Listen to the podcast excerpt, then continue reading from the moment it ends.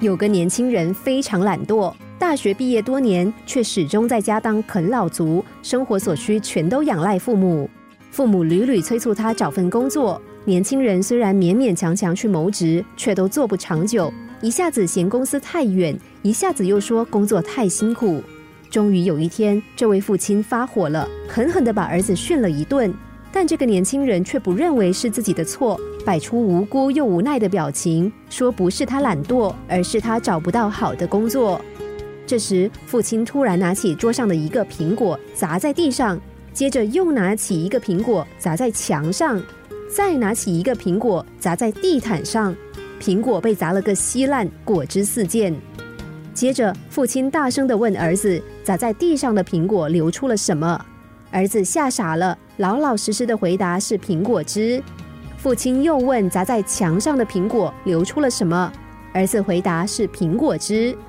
父亲再问：“那砸在地毯上的呢？”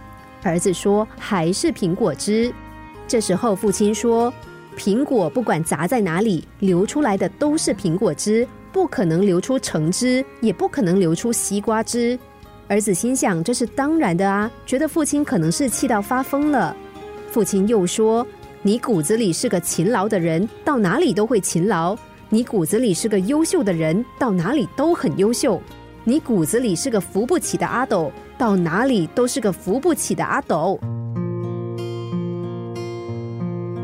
其实，无论人生再多挫折、再多考验，无论外在的环境如何恶劣，我们都可以决定自己究竟要成为一颗烂苹果，还是成为一颗好苹果。有些人会认为是大环境的不好，觉得很多人对不起自己，所以自己不快乐。但是别忘了。抱怨、指责，甚至仇恨，从来就没有任何作用，只会让自己越来越愤世嫉俗。期待改变的话，就从改变自己开始吧。